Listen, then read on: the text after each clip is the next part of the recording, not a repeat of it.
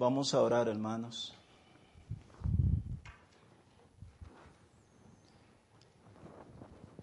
Dios eterno, Dios de gloria, te damos gracias por, por permitirnos estar aquí.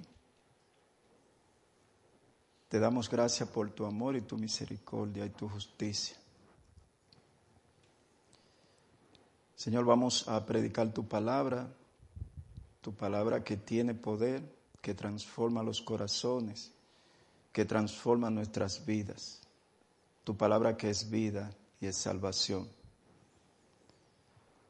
Te pedimos que nos dé paz, tranquilidad, serenidad, que quite las distracciones de todos nosotros y que podamos exaltar tu santo nombre, que podamos exaltar a Cristo.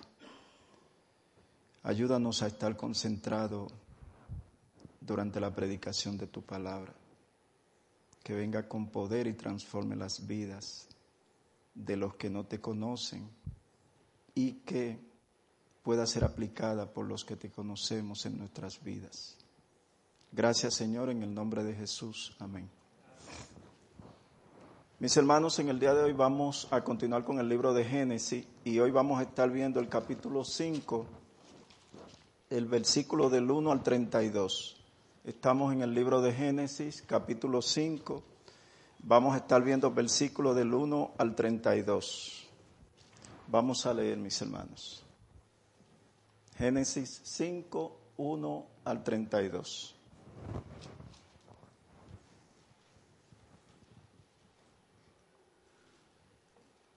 Este es el libro de las generaciones de Adán. El día en que creó Dios al hombre, a semejanza de Dios lo hizo, varón y hembra los creó. Y los bendijo y llamó el nombre de ellos Adán el día en que fueron creados. Y vivió Adán ciento treinta años y engendró un hijo a su semejanza conforme a su imagen y llamó su nombre Set. Y fueron los días de Adán, después que engendró a Set, ochocientos años, y engendró hijos e hijas, y fueron todos los días que vivió Adán novecientos treinta años, y murió. Vivió Set ciento cinco años, y engendró a Enos, y vivió Set después que engendró a Enos, ochocientos siete años, y engendró hijos e hijas, y fueron todos los días de Set, novecientos doce años, y murió. Vivió Enos noventa años, y engendró a Cainán, y vivió Enos, después que engendró a Cainán, ochocientos quince años, y engendró hijos e hijas, y fueron todos los días de Enoch, 905 años, y murió. Y vivió Cainán setenta años y engendró a Mahalael. Y vivió Cainán después que engendró a Mahalael ochocientos cuarenta años y engendró hijos e hijas. Y fueron todos los días de Cainán novecientos diez años y murió vivió Mahalael 65, 65 años y engendró a Yared. Y vivió Mahalael después que engendró a Yared 830 años y engendró hijos e hijas. Y fueron todos los días de Mahalael 895 años y murió. Vivió Jared 162 años y engendró a Enot y vivió Jared después que engendró a Enot ochocientos años y engendró hijos e hijas y fueron todos los días de Jared novecientos sesenta y dos años y murió. Vivió Enoch sesenta y cinco años y engendró a Matusalén. Caminó Enoch con Dios después que engendró a Matusalén trescientos años y engendró hijos e hijas. Y fueron todos los días de Enoch 365 años. Caminó pues Enoch con Dios y desapareció porque le llevó Dios. Vivió Matusalén 187 años y engendró a Lamec. Y vivió Matusalén después que engendró a Lamec 782 años y engendró hijos e hijas. Fueron pues todos los días de Matusalén 969 años y murió. Vivió Lamec 182 años y engendró un hijo y llamó su nombre Noé, diciendo, Este nos aliviará de nuestras obras y del trabajo de nuestras manos, a causa de la tierra que Jehová maldijo. Y vivió Lamec después que engendró a Noé 595 años y engendró hijos e hijas. Y fueron todos los días de Lamec 777 años y murió. Siendo Noé de 500 años, engendró a Sem, a Can y a Jafet. Nosotros estamos predicando del libro de Génesis, el libro de los inicios. Y nosotros vemos, hemos visto que Dios creó todo lo que existe. Creó el universo, creó las estrellas, creó el hombre. Y decía Dios, y dice Dios, que todo lo que había hecho era bueno. Y creó Dios todo lo que existe en seis días y descansó en el séptimo día. Y precisamente Dios creó al hombre en el sexto día. Y vio Dios que no era bueno que el hombre estuviera solo. Y le hizo ayuda idónea. Y creó Dios a Eva de la costilla de Adán. Y fueron creados Adán y Eva a imagen y semejanza de Dios.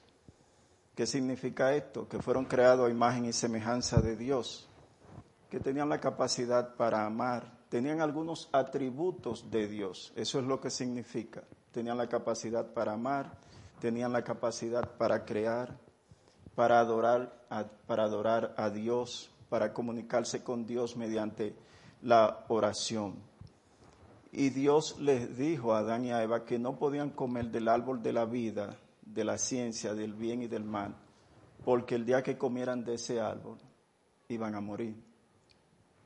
Y precisamente, nos, lamentablemente, desobedecieron a Dios, desobedecieron lo que Dios le, le había dicho. Eso lo vimos en Génesis 3.6, que comieron del árbol del bien y del mal del árbol prohibido por Dios y el pecado entró al mundo.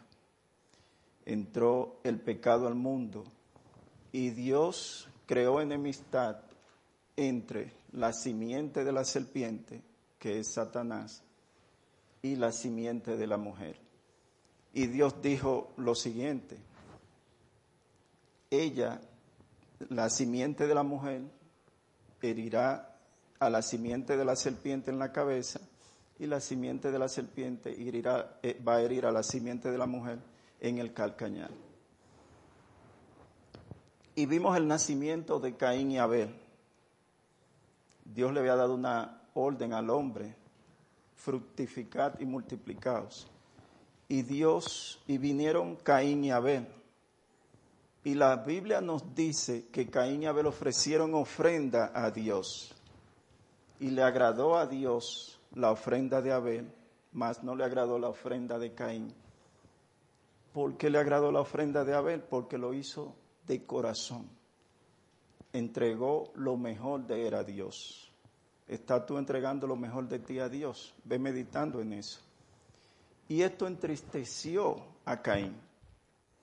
Y Caín pecó contra Dios, se llenó de odio se llenó de envidia y de celos. Y dice la Biblia, dice la palabra, que Caín mató a Abel, a su hermano. Mató a su hermano y este es el primer crimen registrado en la historia de la humanidad. Mató a su hermano Abel. Y Dios le preguntó a Caín, ¿dónde está tu hermano Abel? Y él, mis hermanos, le respondió, Dios sabía lo que había pasado porque Dios lo sabe todo. Nosotros sabemos que Dios sabe todas las cosas. Y lo que nos llama la atención de la forma como Caín le respondió a Dios. La Biblia dice que él le dijo al Dios creador del universo, ¿seré acaso yo guardián de mi hermano? Mis hermanos, él le habló a Dios con actitud. Le habló a Dios con actitud. Es como que yo le pregunte a mi hijo mayor, ¿dónde está tu hermana? Y me diga, ¿acaso soy yo guardián de, de mi hermana o de mi hermano? Y vemos la misericordia de Dios, el amor de Dios, cuando le dice, ¿qué has hecho? Imagínense Dios Todopoderoso, creador de todo lo que existe, podía fulminarlo ahí mismo con un rayo, porque verdaderamente le habló con actitud, le habló, le habló lleno de pecado a Dios, el creador del universo. Y a veces nosotros, mis hermanos, nosotros a veces le hablamos con actitud a Dios. Y a veces bajamos el tono un poco. Quizá no lo decimos en el tono que lo dijo Caín, pero a veces nosotros le hablamos con actitud a Dios. Cuando estamos pasando por dificultades, cuando estamos pasando por pruebas, muchas veces orando decimos, Señor, pero ¿por qué me llega esto a mí? Y nos olvidamos que Dios es soberano, que está en control de todas las cosas. Y precisamente nuestro hermano Dionaldo predicó el domingo pasado de Génesis, el capítulo 4, del versículo 16 al 26. Y él desarrolló tres puntos. El primer punto fue la simiente de la serpiente en Caín. El segundo punto fue Dios restaura la simiente de la mujer. Y el punto número tres, Cristo es la simiente de la mujer. Nosotros vimos los descendientes de Caín la semana pasada cuando nuestro hermano Dionaldo predicó. Y nos llama la atención que cuando empieza a hablar de los descendientes de Caín, empieza con un crimen y termina con un crimen. Empieza con Caín que mató a su hermano Abel y termina con Lamet, que era de la séptima, séptima perdón, generación de Caín, diciéndole a sus esposas que él era un asesino. Entonces, estos descendientes de estos descendientes de, Caín, la descendencia de Caín, la genealogía de Caín, empieza con un crimen y termina con un crimen. Pero también vimos cómo Dios restaura la simiente de la mujer. Y precisamente yo le voy a leer el capítulo 4, el versículo del 25 al 26, para voy a volverlo a leer. Esto lo leyó nuestro hermano Dionaldo el domingo pasado, pero pienso que es pertinente que nosotros lo veamos hoy, que yo lo lea hoy de nuevo. Miren cómo, cómo dice capítulo 4, versículo 25 al 26. Y conoció de nuevo Adán a su mujer, la cual dio a luz un hijo, y llamó su nombre Set, porque Dios dijo, ella me ha sustituido otro hijo, eh, porque Dios, dijo ella, me ha sustituido otro hijo en lugar de haber a quien mató Caín. Y Set, este fue el tercer hijo que tuvo, que tuvieron Adán y Eva. Set también le nació un hijo, que ya lo vimos en la, lectura que hice, y llamó su nombre Enos. Entonces los hombres comenzaron a invocar el nombre de Jehová. Eh, los hombres comenzaron a adorar a Dios. En el día de hoy, mis hermanos, como ustedes ya saben, vamos a ver el capítulo 5 del 1 al 32 y vamos a ver nosotros tres puntos. El primer punto va a ser la simiente de la mujer en sed. Vimos la simiente, el domingo pasado, la simiente de la serpiente en Caín y ahora vamos a ver la simiente de la mujer en Set. Número dos, vamos a ver el segundo punto va a ser caminar con Dios y número tres, la simiente de la mujer nos lleva a Cristo. Vamos con el punto número uno, la simiente de la mujer en sed. Cuando nosotros empezamos a leer estos versículos, que empezamos en el versículo número uno, dice, este es el libro de las generaciones de Adán. Este es el libro. Moisés es el autor, es el autor del libro de Génesis. Todos sabemos que es Moisés. Sabemos que inspirado por el, por el, por el Espíritu Santo, Moisés escribió este libro. Eh, cuando dice es, este es el libro, posiblemente quizá hubieron algunos registros. Acuérdense que hubo un diluvio, eh, eh, quizás hubo algún registro en el cual Moisés se, se amparó, se ayudó, pero sabemos que es una inspiración de, del Espíritu Santo. Toda la escritura es inspirada por Dios. Entonces, dice, sigue diciendo, el día en que creó Dios al hombre, cuando dice el día en que creó Dios al hombre, está incluida la mujer. Cuando está mencionando al hombre, también está incluida la mujer. Y nos está recordando que Dios creó al hombre a semejanza de Dios lo hizo. Nosotros sabemos que Dios creó al hombre a su imagen y semejanza y, dijimos y explicamos qué significa que el hombre fue creado a imagen y semejanza de Dios. Significa que tenemos la capacidad de pensar, de razonar, de amar, de crear. Eh, por eso dice que el hombre, que Dios creó al hombre a, imagen y su semejanza. Y nos sigue diciendo en el versículo número 2, varón y hembra los creó aquí nos está diciendo que Dios no creó varón, varón, hembra, hembra, sino creó varón y hembra, Dios lo creó. Y aquí nosotros vemos que el matrimonio tiene que ser entre un hombre y una mujer. Ahí está, el Señor nos lo está diciendo. Nos quieren imponer otras cosas, nos quieren presentar otras cosas, pero nosotros le creemos a la palabra de Dios, nosotros somos hijos de Dios, nosotros obedecemos su palabra. Entonces, y dice, sigue diciendo, y los bendijo y los bendijo y llamó el nombre de ellos Adán. Adán significa hombre. Cuando está refiriéndose a Adán, cuando se está refiriendo al hombre, está también incluida la mujer. Tanto el hombre como la mujer fueron, fuimos creados a imagen y semejanza de Dios. Ninguno es superior al otro. El hombre tiene roles y la mujer tiene roles. Entonces, en el versículo número 3, viene, viene una nota un poco triste, un poco penosa. Miren cómo dice en el versículo número 3, y vivió Adán 130 años y engendró un hijo a su semejanza. Y esto nos llama la atención. Esto que el Espíritu Santo pone aquí en su palabra, conforme a su imagen y llamó su nombre Sed. Nosotros estábamos supuestos a engendrar hijos a imagen y semejanza de Dios. Eso fue lo que vimos en un principio cuando dijo al hombre, a imagen, a imagen y semejanza creó Dios al hombre. Pero aquí vemos en este versículo 3 que dice que Adán engendró un hijo y conforme a su imagen creó, engendró a ese hijo y llamó a su nombre Set. Esto es una nota triste porque aquí nosotros estamos viendo cómo el pecado entró al mundo, cómo el pecado está haciendo, está haciendo, están naciendo los hombres contaminados con el pecado.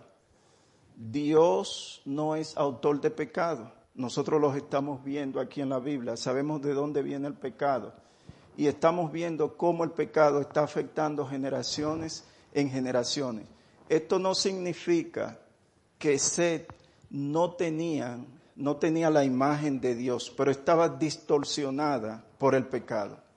La imagen de Dios en el hombre ha sido distorsionada por causa del pecado.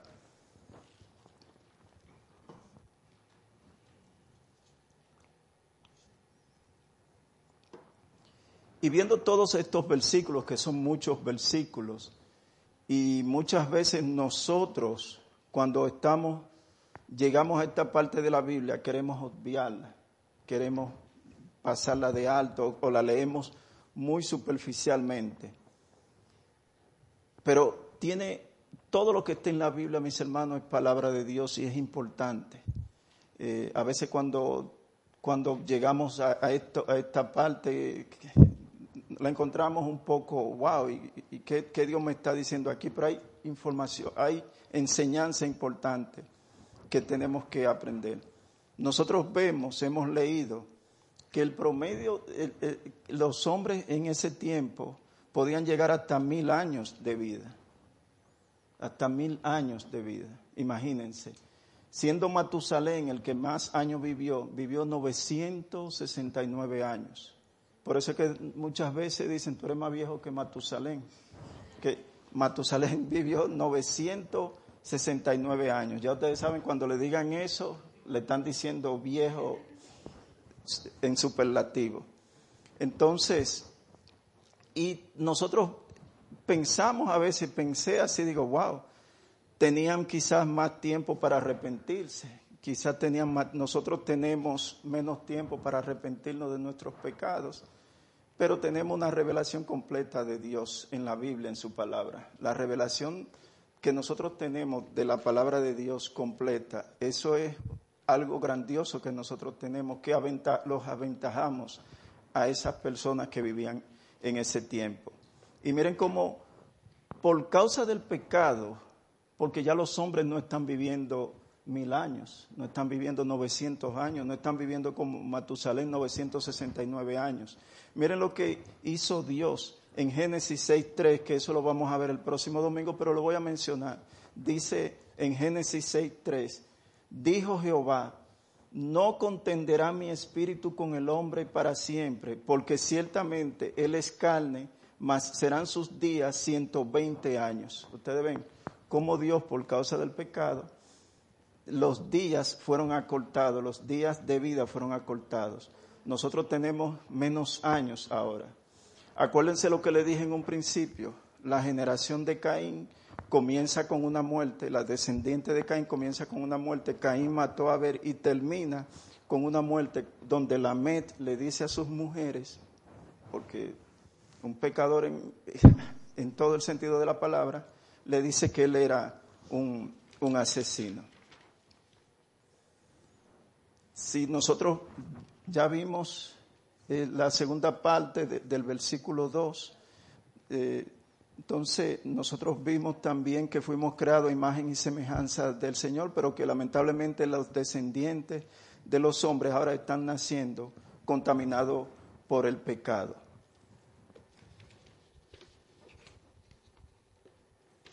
Lamentablemente, mis hermanos, lamentablemente el pecado había distorsionado la imagen de Dios en el hombre. El pecado ha distorsionado la imagen de Dios en el hombre.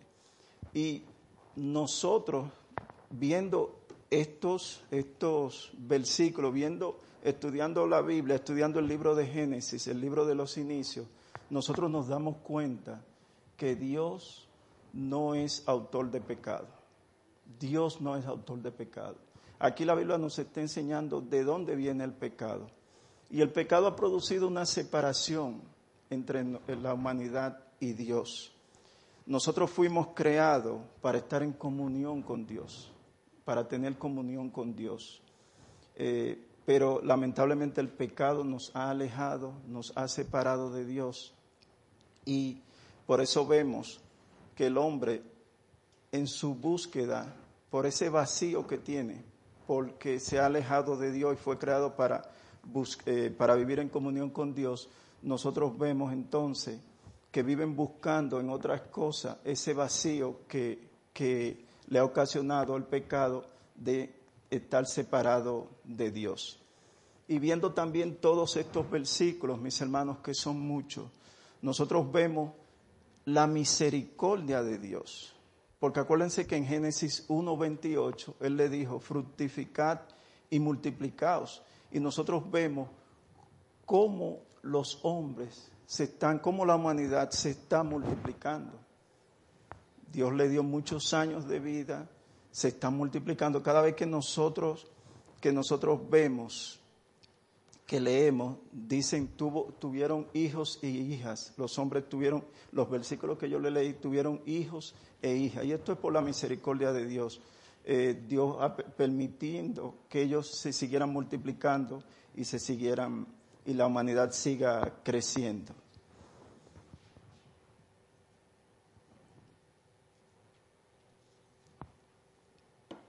Hay algo que, que tenemos que ver también. Hay un patrón que es importante que nosotros lo entendamos y veamos cuando empieza a hablar de los diferentes, de los diferentes personas que menciona aquí, eh, nosotros podemos ver el siguiente patrón, se lo voy a decir. Por ejemplo, con Enos, en el capítulo 9 dice, vivió Enos 90 años y engendró a Cainán. Y vivió Enos después que engendró a Cainán 815 años.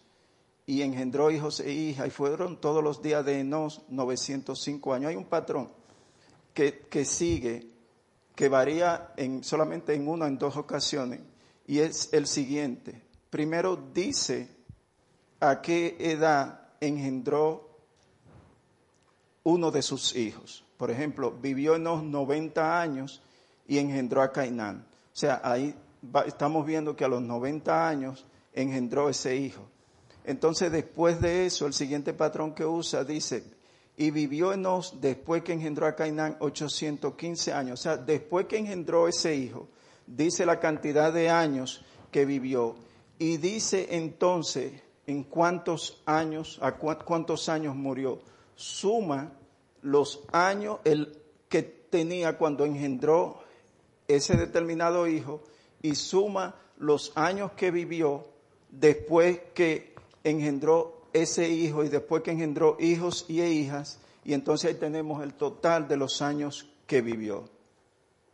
Yo creo que viendo algunos ejemplos, en el, en el versículo número 12, los vamos a ver, dice, vivió Cainán 70 años y engendró a Mahalael. A los 70 años de edad engendró a Mahalael. Y vivió Cainán después que engendró a Mahalael 840 años. Ven, después que engendró a Mahalael, vivió 840 años y engendró hijos e hijas. Entonces, fueron todos los días de Cainán 910 años. Si ustedes suman los 70 con los 840, entonces ahí están la cantidad de años que vivió. Y este patrón se repite, se repite sin ninguna variación. Pero en algunos versículos hay una variación que lo vamos a ver ahora. Eh, por ejemplo, en el, en el 18, en el 18, todavía se mantiene el patrón. Lo voy a leer. Vivió Jared 162 años y engendró a Enoch. Y vivió Jared después que engendró a Enoch 800 años y engendró hijos e hijas y fueron todos los días de Jared 962 años. Ven, la suma de los años que tenía cuando engendró a Enoch, 62 años, más la suma que los años que vivió después que engendró hijos e hijas y engendró ese hijo, es, entonces ahí dice la fecha exacta en que murió. Pero nosotros vamos a pasar ahora al punto número dos, caminar con Dios. Nosotros entonces vemos ese patrón, un hijo qué edad, qué edad tenía cuando, cuando nació ese hijo, los años que vivió después que engendró hijos y hijas, se suman y es el total de años que vivió. Pero miren qué sucede en el versículo número 21. Vivió Enoch, terminado en C, vivió Enoch 65 años y engendró a Matusalén. Y en el versículo 22 22 hay algo que dice, hay una información importante que nos llama la atención. Y dice, y caminó Enoch con Dios después que engendró a Matusalén. Este es el punto número dos, caminar con Dios. Dice que Enoch, eso no lo vimos en los otros, en, en los otros versículos que nosotros leímos. Dice que Enoch caminó con Dios. Nos lo dice en el versículo 22 Dice, caminó Enoch con Dios después que engendró a Matusalén 300 años y engendró hijos e hijas. Y fueron todos los días de Enoch 365 años. Caminó, vuelve y lo dice aquí, caminó Enoch con Dios y desapareció porque le llevó Dios. O sea, Enoch caminó con Dios, vivió solamente 365 años y dice que Enoch y desapareció porque le llevó Dios. Desapareció Enoch. Caminó Enoch con Dios, me lo está diciendo dos veces. ¿Qué el Señor nos está diciendo eh, en estas palabras? ¿Qué el Espíritu Santo nos está diciendo con, en estas palabras? Vemos dos cosas importantes. Que Enoch caminó con Dios, nos los menciona en dos ocasiones. Y vemos también que desapareció Enoch porque le llevó Dios. Wow, pero esto es, esto es, esto es maravilloso, es una información que nosotros tenemos. Con esto nos está diciendo Dios en su palabra que Enoch no tuvo una muerte física. Enoch no tuvo una muerte física porque Dios le llevó. Y dice también que Enoch caminó con Dios. ¿Y qué significa entonces caminar con Dios? Si yo veo esto en la Biblia, cuando nosotros vemos esto en la Biblia, tiene que llamarnos la atención. Enoch caminó con Dios y desapareció porque se lo llevó Dios. Esto inmediatamente nos llama la atención y tenemos que saber qué significa caminar con Dios. ¿Qué significa caminar con Dios? Y esa pregunta que nosotros nos hacemos, la Biblia tiene que respondérnosla. No debe de ser otra fuente. La Biblia tiene que respondérnosla. ¿Qué significa que no caminó con Dios? Entonces nosotros tenemos que ir a la Biblia para ver qué nos dice la Biblia. Y si nosotros vamos a Hebreos 11.5, Hebreos 11.5, nosotros podemos encontrar la respuesta a esto que nos está diciendo que no caminó con Dios. Y nos lo dice dos veces. Y nosotros sabemos también que Noé caminó con Dios porque lo dice la Biblia. Y nosotros también sabemos que Abraham caminó con Dios también. Entonces es una información importante que nosotros como iglesia tenemos que tener y tenemos que saber lo que significa. Miren lo que dice Hebreos 11:5. Por la fe, oigan esto mis hermanos y amigos, queridos hermanos y amigos. Hebreos 11:5. Por la fe Enoch fue traspuesto para no ver muerte y no fue hallado porque lo traspuso Dios y antes que fuese traspuesto tuvo testimonio de haber agradado a Dios. Amén. Pero yo se lo voy a leer de la nueva traducción viviente. Voy a, voy a leérselo de la nueva traducción viviente para que sea un poco más sencillo. Miren cómo dice, lo mismo, es lo mismo de otra versión de la Biblia. Dice, fue por la fe que Enoch ascendió al cielo sin morir. Desapareció porque Dios se lo llevó, pues antes de ser llevado, lo conocían como una persona que agradaba a Dios. Wow. Entonces ya yo sé, ya nosotros sabemos, mis hermanos, qué significa caminar con Dios. El pastor John MacArthur hace un comentario de este versículo que me pareció bastante interesante. Él dice, caminar con Dios, entonces el pastor John MacArthur dice, caminar con Dios significa reconciliado con Dios a través de la fe. Wow. Lo voy a decir más lento. Caminar con Dios significa reconciliado con Dios a través de la fe. ¿Y qué nos dice Hebreo 11:5? Por la fe Enoch fue traspuesto, o, sea, por la fe Enoch fue llevado al cielo. Enoch tenía fe en Dios. Enoch puso su confianza en Dios. Entonces, ¿qué significa andar con Dios? Significa nosotros tener amor por Dios. Significa nosotros confesar nuestros pecados a Dios. Significa nosotros ser obediente a Dios. Significa nosotros amar su palabra. ¿Estás tú andando con Dios? ¿Estás tú andando con Dios? Piensa eso, mis hermanos.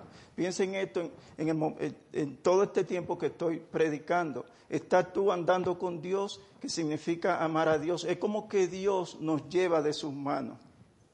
Estar unido a Dios significa nosotros estar en comunión con Dios. ¿Qué dice nuestro Señor Jesucristo? Separado de mí, nada podéis hacer. Separado de Dios, nada podemos hacer. Y el pecado ha roto esa comunión con Dios. El pecado no nos impide a nosotros andar con Dios. Vuelvo y te pregunto, querido hermano, ¿estás tú andando con Dios? Y miren, miren lo que dice al final de, de Hebreos 11:5. Tuvo testimonio de haber agradado a Dios tuvo testimonio de haber agradado a Dios en Hebreo 11:5. ¿Y qué dice, qué dice la misma palabra de Dios? Dice que sin fe es imposible, esto lo dice en Hebreos 11:6, dice, sin fe es imposible agradar a Dios. Sin fe es imposible agradar a Dios. Y Enoch caminó con Dios porque Enoch tuvo fe en Dios, tenía fe en Dios, tenía fe en su palabra. Y, y recuerdo algunos versículos de la Biblia, justificado por la fe, tenemos paz para con Dios por medio de nuestro Señor Jesucristo. Nosotros, mis hermanos y amigos, nosotros somos salvos por fe. Nosotros somos salvos por fe. Somos salvos por gracia, por medio de la fe, la fe en nuestro Señor Jesucristo, no por obras para que nadie se gloríe. Y la, y la fe es un don de Dios. Miren qué precioso. Somos salvos por gracia. ¿Qué significa que somos salvos por gracia? Que no lo merecíamos. Ninguno de nosotros merecíamos lo que Cristo hizo en la cruz por nosotros. Somos salvos por gracia, por medio de la fe, la fe en nuestro Señor Jesucristo. Y Hebreos 11.1 da una definición perfecta de la fe. Dice, la fe es la certeza de lo que se espera, la convicción de lo que no se ve. Entonces, no fue salvo por gracia, por fe, fue salvo por gracia por medio de la fe. Nosotros hemos sido salvos, somos salvos también por gracia por medio de la fe, la fe en nuestro Señor Jesucristo. Es preciosa la palabra de Dios. Enoch no tuvo una muerte física. Enoch no hubo nosotros le decimos, no sé si Pemili va a poder traducirle eso a los hermanos que hablan en... Nosotros, nosotros no vimos, en ese tiempo no hubo funeral de Enoch, no hubo funeral. Dios se llevó a Enoch, lo traspuso como, como, como, como dice. Él no tuvo descendencia, no tuvo funeral, él no tuvo una muerte física todos nosotros vamos a morir. La muerte entró al mundo por medio del pecado. Todos nosotros vamos a morir en algún momento, mis hermanos. No sabemos cuándo es, solamente Dios sabe el día y la hora. No sabemos la forma como vamos a morir, pero Dios lo sabe. Enoch no tuvo esa muerte física. Y lo importante es que pensemos en esto también. El día que Dios nos mande a buscar quiera Dios que nosotros estemos haciendo su voluntad. Quiera Dios que nosotros hayamos ido en arrepentimiento y fe a nuestro Señor Jesucristo. No sabemos el día, mis hermanos, es una realidad de que un día Dios nos va a mandar a buscar y vamos a estar con el Señor. Pero nosotros no le tememos a la muerte, porque sabemos, sabemos eh, sabemos lo que significa. El cristiano no debe temerle a la muerte. Uno se entristece porque va a dejar de ver a algún familiar o no pueden dejar de ver a nosotros, si es el caso de nosotros que, que Dios nos manda a buscar. Pero sabemos, como decía Pablo, el morir con Cristo es ganancia. Y nosotros decimos esto, morir con Cristo es ganancia. Entonces,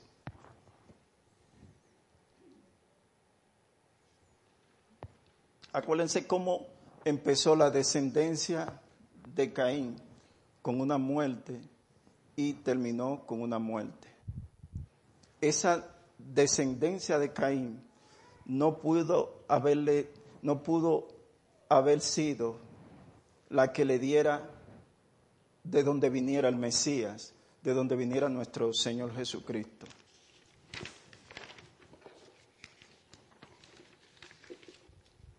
Entonces, nosotros cuando vemos a Enoch que no tuvo, no tuvo muerte, no tuvo una muerte física, nosotros pensamos en nuestro Señor Jesucristo.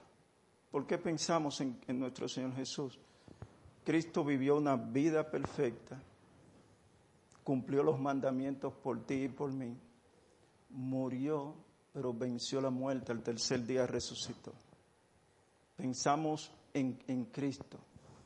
Y viendo algunas otras informaciones de, de, de Enoch, en Judas 14 dice algo, dice, de esto profetizó Enoch, Judas, el libro de Judas, eh, 1.14, eh, dice, de esto profetizó Enoch, séptimo de Adán.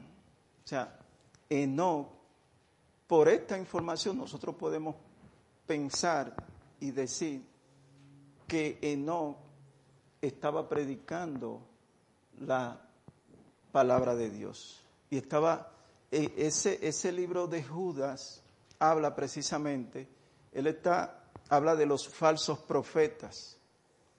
Y por esto nosotros podemos deducir que duró 300 años Enoch predicando, predicando la palabra de Dios, profetizando, hablando en nombre de Dios, porque dice, de esto profetizó Enoch.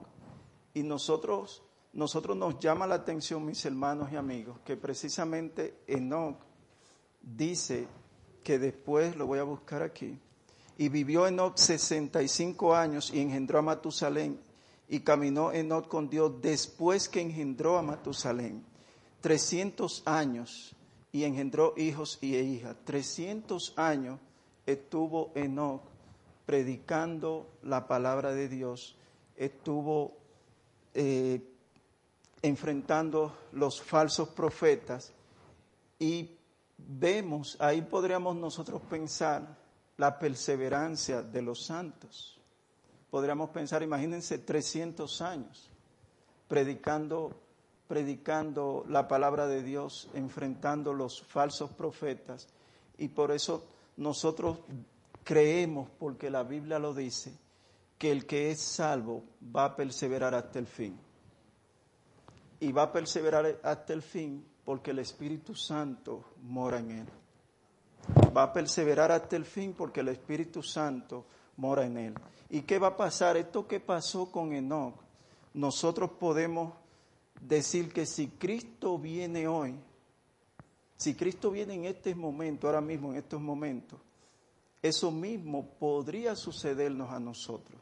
Y yo le voy a leer Tesalonicense, primera de Tesalonicense 4, del 13 al 18, hablando de la venida del Señor.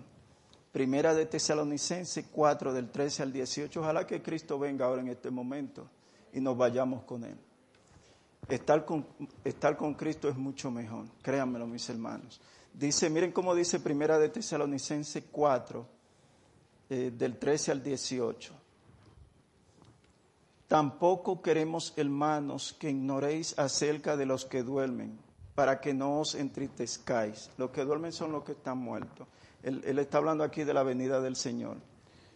Para que no entristezcáis como los otros que no tienen esperanza. Que no tiene a Cristo, no tiene esperanza.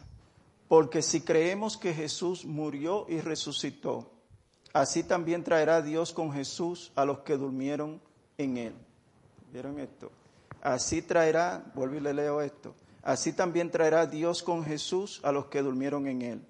Por lo cual os decimos esto en palabra del Señor, que nosotros que vivimos, que habremos quedado hasta la venida del Señor, no precederemos a los que durmieron, porque el Señor mismo, con voz de mando, con voz de arcángel y con trompeta de Dios, descenderá del cielo, y los muertos en Cristo resucitarán primero.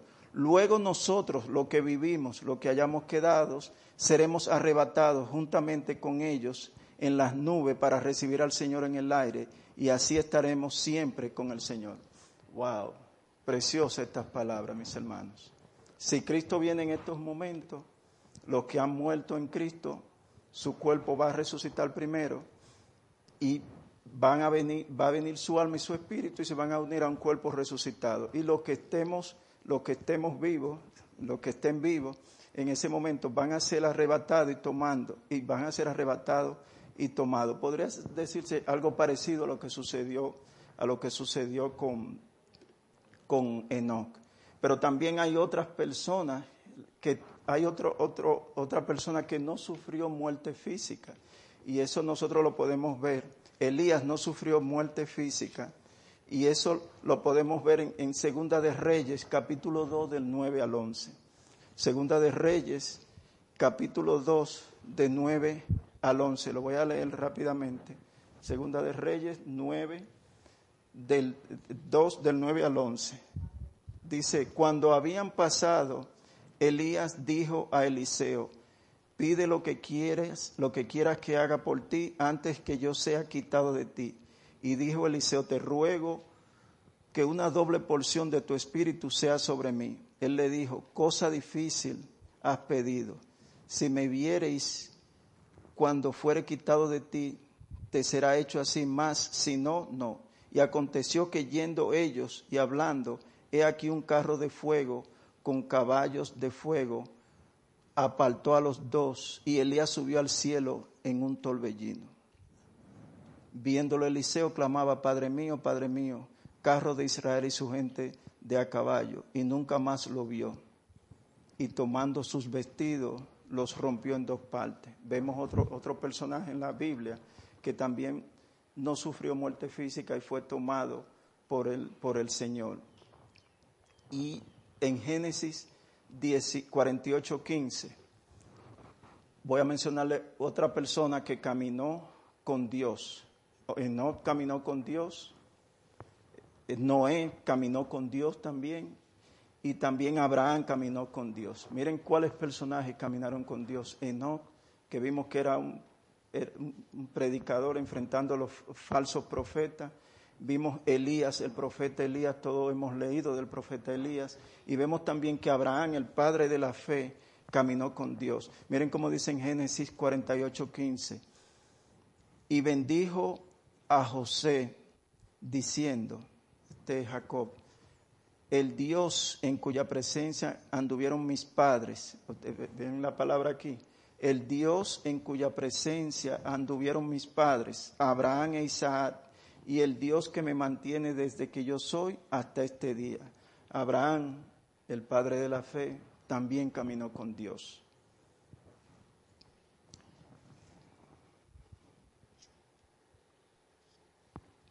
Entonces, hasta ahora nosotros hemos visto, mis hermanos, vimos la simiente, la simiente de la mujer en Set, vimos andar con Dios y vamos a ver el último punto, la simiente de la mujer nos lleva a Cristo. Volvemos y decimos, de los descendientes de Caín no podía venir el Mesías, claro que no.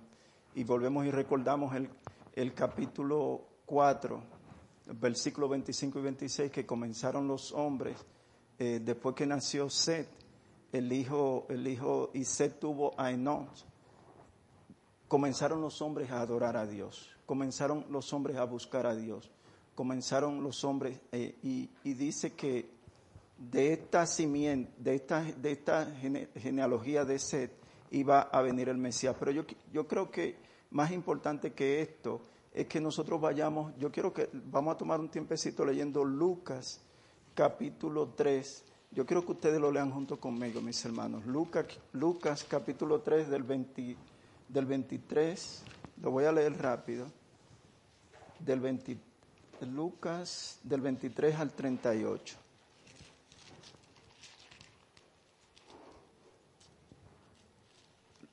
Pueden ir buscando. Lucas, aquí lo tengo.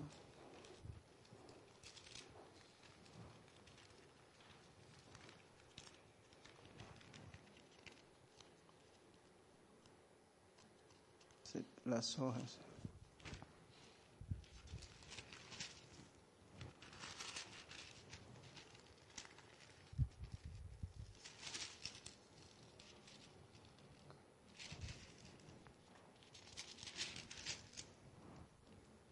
Ok.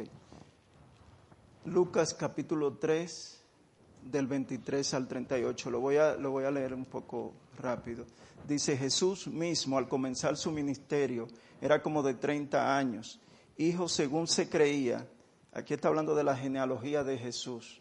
Dice, hijo según se creía de José, hijo de Elí, hijo de, Matat, hijo de Leví, hijo de Melquí, hijo de Hanat, hijo de José, hijo de Matatías, hijo de Amós, váyanlo leyendo conmigo, hijo, hijo de Nahum, hijo de Eslit, hijo de Nagai, hijo de Maat, hijo de Matatías, hijo de Semeit, hijo de José, hijo de Judá, hijo de Joana, hijo de Reza, hijo de Zorobabel, hijo de Salatiel, hijo de Nerit, hijo de Melquit, hijo de Adit, hijo de Cosán, hijo de Elmodán, hijo de Er, hijo de Josué, hijo de Eliezer, hijo de Jorim, hijo de Matar, hijo de Levit, hijo de Simeón, hijo de Judá, hijo de José, hijo de Jonán, hijo de Eliaquín, hijo de Melea, hijo de Mainán, hijo de Matatat, hijo de Natán, hijo de David, hijo de Isaí, hijo de Obed, hijo de Boz,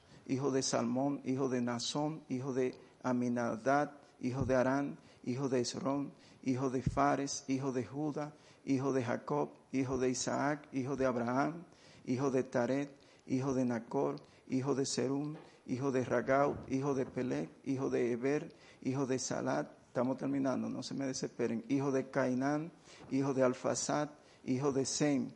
Miren aquí cómo viene lo que estamos viendo nosotros ahora. Hijo de Sem, hijo de Noé, hijo de Lamet, hijo de Matusalén, hijo de Enoch, hijo de Jared, hijo de Mahalael, hijo de Cainán, hijo de Enos, hijo de Sed, hijo de Adán, hijo de Dios. Mis hermanos, la, simiente de la mujer nos lleva a Cristo. Nosotros estamos viendo que cuando Dios le dio un tercer hijo a, a Adán y a Eva, de esa estaba restaurando la simiente de la mujer y precisamente de aquí, de la descendencia de Seth, viene el Mesías amado, el Mesías esperado. Y es que nosotros, y aquí nosotros estamos viendo que Dios está cumpliendo su palabra, como siempre lo hace. Dios cumple su, cumple su palabra cuando dijo que la simiente de la mujer te herirás en la cabeza y la simiente de la serpiente le herirá en el calcañán. O sea, ya Dios estaba diciendo lo que iba a suceder con la serpiente, con Satanás y sus demonios. Ya Cristo derrotó, ya Cristo derrotó el pecado, derrotó la muerte, derrotó la simiente de la serpiente, la simiente de, de Satanás. Y Cristo está reinando, mis hermanos. Cristo es el rey, nosotros somos parte de su reino. Cristo pagó en la cruz por nuestros pecados. Cristo pagó en la cruz por nuestros pecados. Entonces, este reino de, de, Dios, este reino de nuestro Señor Jesucristo, quien es Dios, será perfecto, será completo en su segunda venida, cuando nuestro Señor Jesucristo venga de nuevo en poder y gloria. Entonces, mis hermanos, nosotros hemos visto en el día de hoy tres puntos. La simiente de la mujer en sed, hemos visto lo que es caminar con Dios y hemos visto la simiente de la mujer nos lleva a Cristo. Aplicaciones. Cuando nosotros leemos estos versículos, esto que hemos leído, nos da a nosotros, nos damos cuenta que verdaderamente la Biblia es la palabra de Dios. Nos damos cuenta que Dios siempre, siempre cumple su palabra. Dios dijo desde un principio, desde el primer libro de la Biblia, lo que iba a suceder con el pecado, lo que iba a suceder con Satanás y sus demonios. Nosotros vimos, hemos visto Dios desde el primer, desde el primer libro de la Biblia, nosotros podemos ver que Dios iba a enviar un redentor, a un salvador, a nuestro, a nuestro Señor Jesucristo. Y esto, mis hermanos y amigos, nos da seguridad, nos da confianza, nos da esperanza de que estamos creyéndole a un Dios todopoderoso, un Dios que siempre cumple su palabra. Nosotros también viendo estos versículos que hemos visto, tenemos que preguntarnos, cuando vimos que Enoch anduvo con Dios, cuando nosotros vimos que Noé anduvo con Dios, Abraham anduvo con Dios, nosotros tenemos que preguntarnos si estamos nosotros andando con Dios. Tenemos que preguntarnos si verdaderamente nosotros estamos andando con Dios. Tenemos que hacernos esa pregunta. ¿Estoy yo andando con Dios? Así como se estuvo discutiendo en la escuela bíblica, ¿estoy yo, soy yo verdaderamente salvo? Nosotros tenemos que pensar y preguntarnos a nosotros, ¿estoy yo andando con Dios? ¿Estoy yo verdaderamente andando con Dios? Y si nosotros verdaderamente estamos andando con Dios, esto se debe reflejar, mis hermanos. Si nosotros estamos andando con obediencia a Dios, con amor a Dios, con fe a Dios. Esto se debe reflejar, mis hermanos, y se debe reflejar en una vida transformada por el poder de Dios, una vida transformada por el Espíritu Santo, una vida transformada por el poder de su palabra. Entonces, y esto se debe de reflejar a su vez en los frutos de salvación. Se debe de reflejar en frutos de salvación. Una vida de santidad, una vida de obediencia, una vida de amor al hermano, eh, estando presente cuando el hermano nos necesita, una vida de nosotros predicando su palabra, viviendo para la gloria de Dios. Viviendo sobre todo para su gloria, una vida en comunión, una vida en comunión con los hermanos, una vida en comunión con Dios, unido a Dios, pensando lo que dijo nuestro Señor Jesucristo, separado de mí nada podéis hacer. Y precisamente mis hermanos, nuestra iglesia está siendo bendecida, mis hermanos. Y parte de, lo que, quiero decir como, como reflexión, más, más bien que aplicación, eh, nuestra iglesia está siendo bendecida, definitivamente, mis hermanos. Nosotros, nosotros estamos viendo las personas que están viniendo a la congregación. Nosotros vimos el testimonio de Adiel. Eh, nosotros casi no pasa un periodo de tiempo muy largo cuando hay algún hermano que está dando testimonio para ser miembro de esta, de esta iglesia, de esta congregación. Eh, tenemos hermanos que están tomando clase para ser miembro de esta, de esta iglesia. Eh, nuestra hermana Carmen está tomando clase para ser miembro de nuestra iglesia. Nuestro hermano Benito está escuchando las clases también. Eh, nuestro hermano Edison tiene su testimonio la semana que viene. Y estamos siendo, estamos siendo bendecidos, mis hermanos. La iglesia está siendo bendecida y nosotros tenemos que darle gracias a Dios por eso. Tenemos que ser humildes delante de Dios, porque sabemos que lo que, lo que está sucediendo es una obra de Dios es una obra de Dios, es el, el, poder de Dios que está obrando. Nosotros vemos, por ejemplo, hermanos que, imagínense que el jefe en el lugar de trabajo le diga a uno, yo quiero que tú des un estudio bíblico. Eso sucedió con un, con un miembro de nuestra congregación. Que el, el jefe le diga, yo quiero que tú des un estudio bíblico. Mis hermanos, estamos siendo bendecidos y le damos gracias a Dios por eso. Estamos viendo el poder de Dios obrando en nuestra iglesia. Eh, estamos viendo la comunión, por ejemplo, con, con, los hermanos, entre los hermanos. Imagínense mis hermanos, hermanos anglosajones, norteamericanos, que vienen a escuchar la predicación en español, con un, un aparato aquí traduciéndole y todo eso y vemos el, la unión, la comunión de los hermanos uno con otro cuando estamos, cuando estamos compartiendo los alimentos, eh, cuando estamos en, lo, en, en los cultos de, oración, los miércoles. Mis hermanos, tenemos que ser agradecidos con Dios, siempre ser agradecidos con Dios.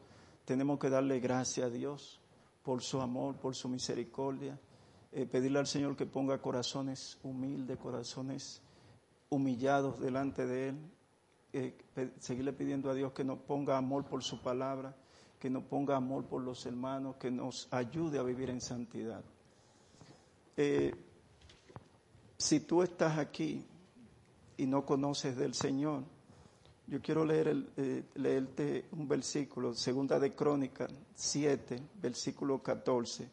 Miren cómo dice este, si, esto es para eh, los amigos que nos están visitando hoy, que no conocen del Señor. Dice, si se humillare mi pueblo, sobre el cual mi nombre es invocado, lo voy a empezar a leer, si se humillare mi pueblo, sobre el cual mi nombre es invocado, y oraren y buscaren mi rostro y se convirtieren de sus malos de sus malos caminos, entonces yo iré desde los cielos y perdonaré sus pecados y sanaré su tierra. Mis hermanos, si tú estás aquí y no conoces del Señor, si tú estás aquí, Dios es quien te trajo, como estuvo diciendo Charles. Dios fue quien te trajo.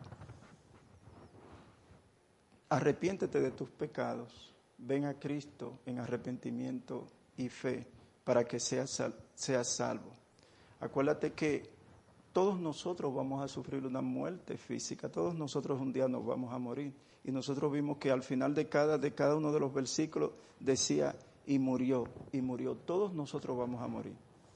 Pero si tú mueres sin Cristo, el morir no te va a hacer ganancia.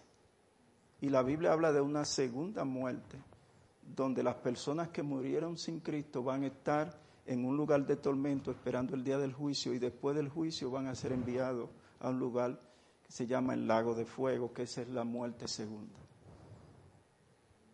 Predicamos al Señor, amamos al Señor, no queremos aterrorizar a nadie, pero es una realidad que está en la Biblia y que lo dice que nosotros tenemos que decirlo. Pero quiera Dios que venga en arrepentimiento y fe al Señor Jesucristo por su amor, por su misericordia, porque Él murió por nuestros pecados. Imagínense, Cristo vino y murió por nuestros pecados y nos dio vida eterna. Vamos a orar, mis hermanos. Señor, te damos gracias, te damos gracias por tus palabras. Permite que podamos entenderla, que podamos asimilarla, que podamos aplicarla en nuestras vidas. Gracias, Señor, por nuestro Salvador, nuestro Señor Jesucristo. Gracias en el nombre de Jesús. Amén.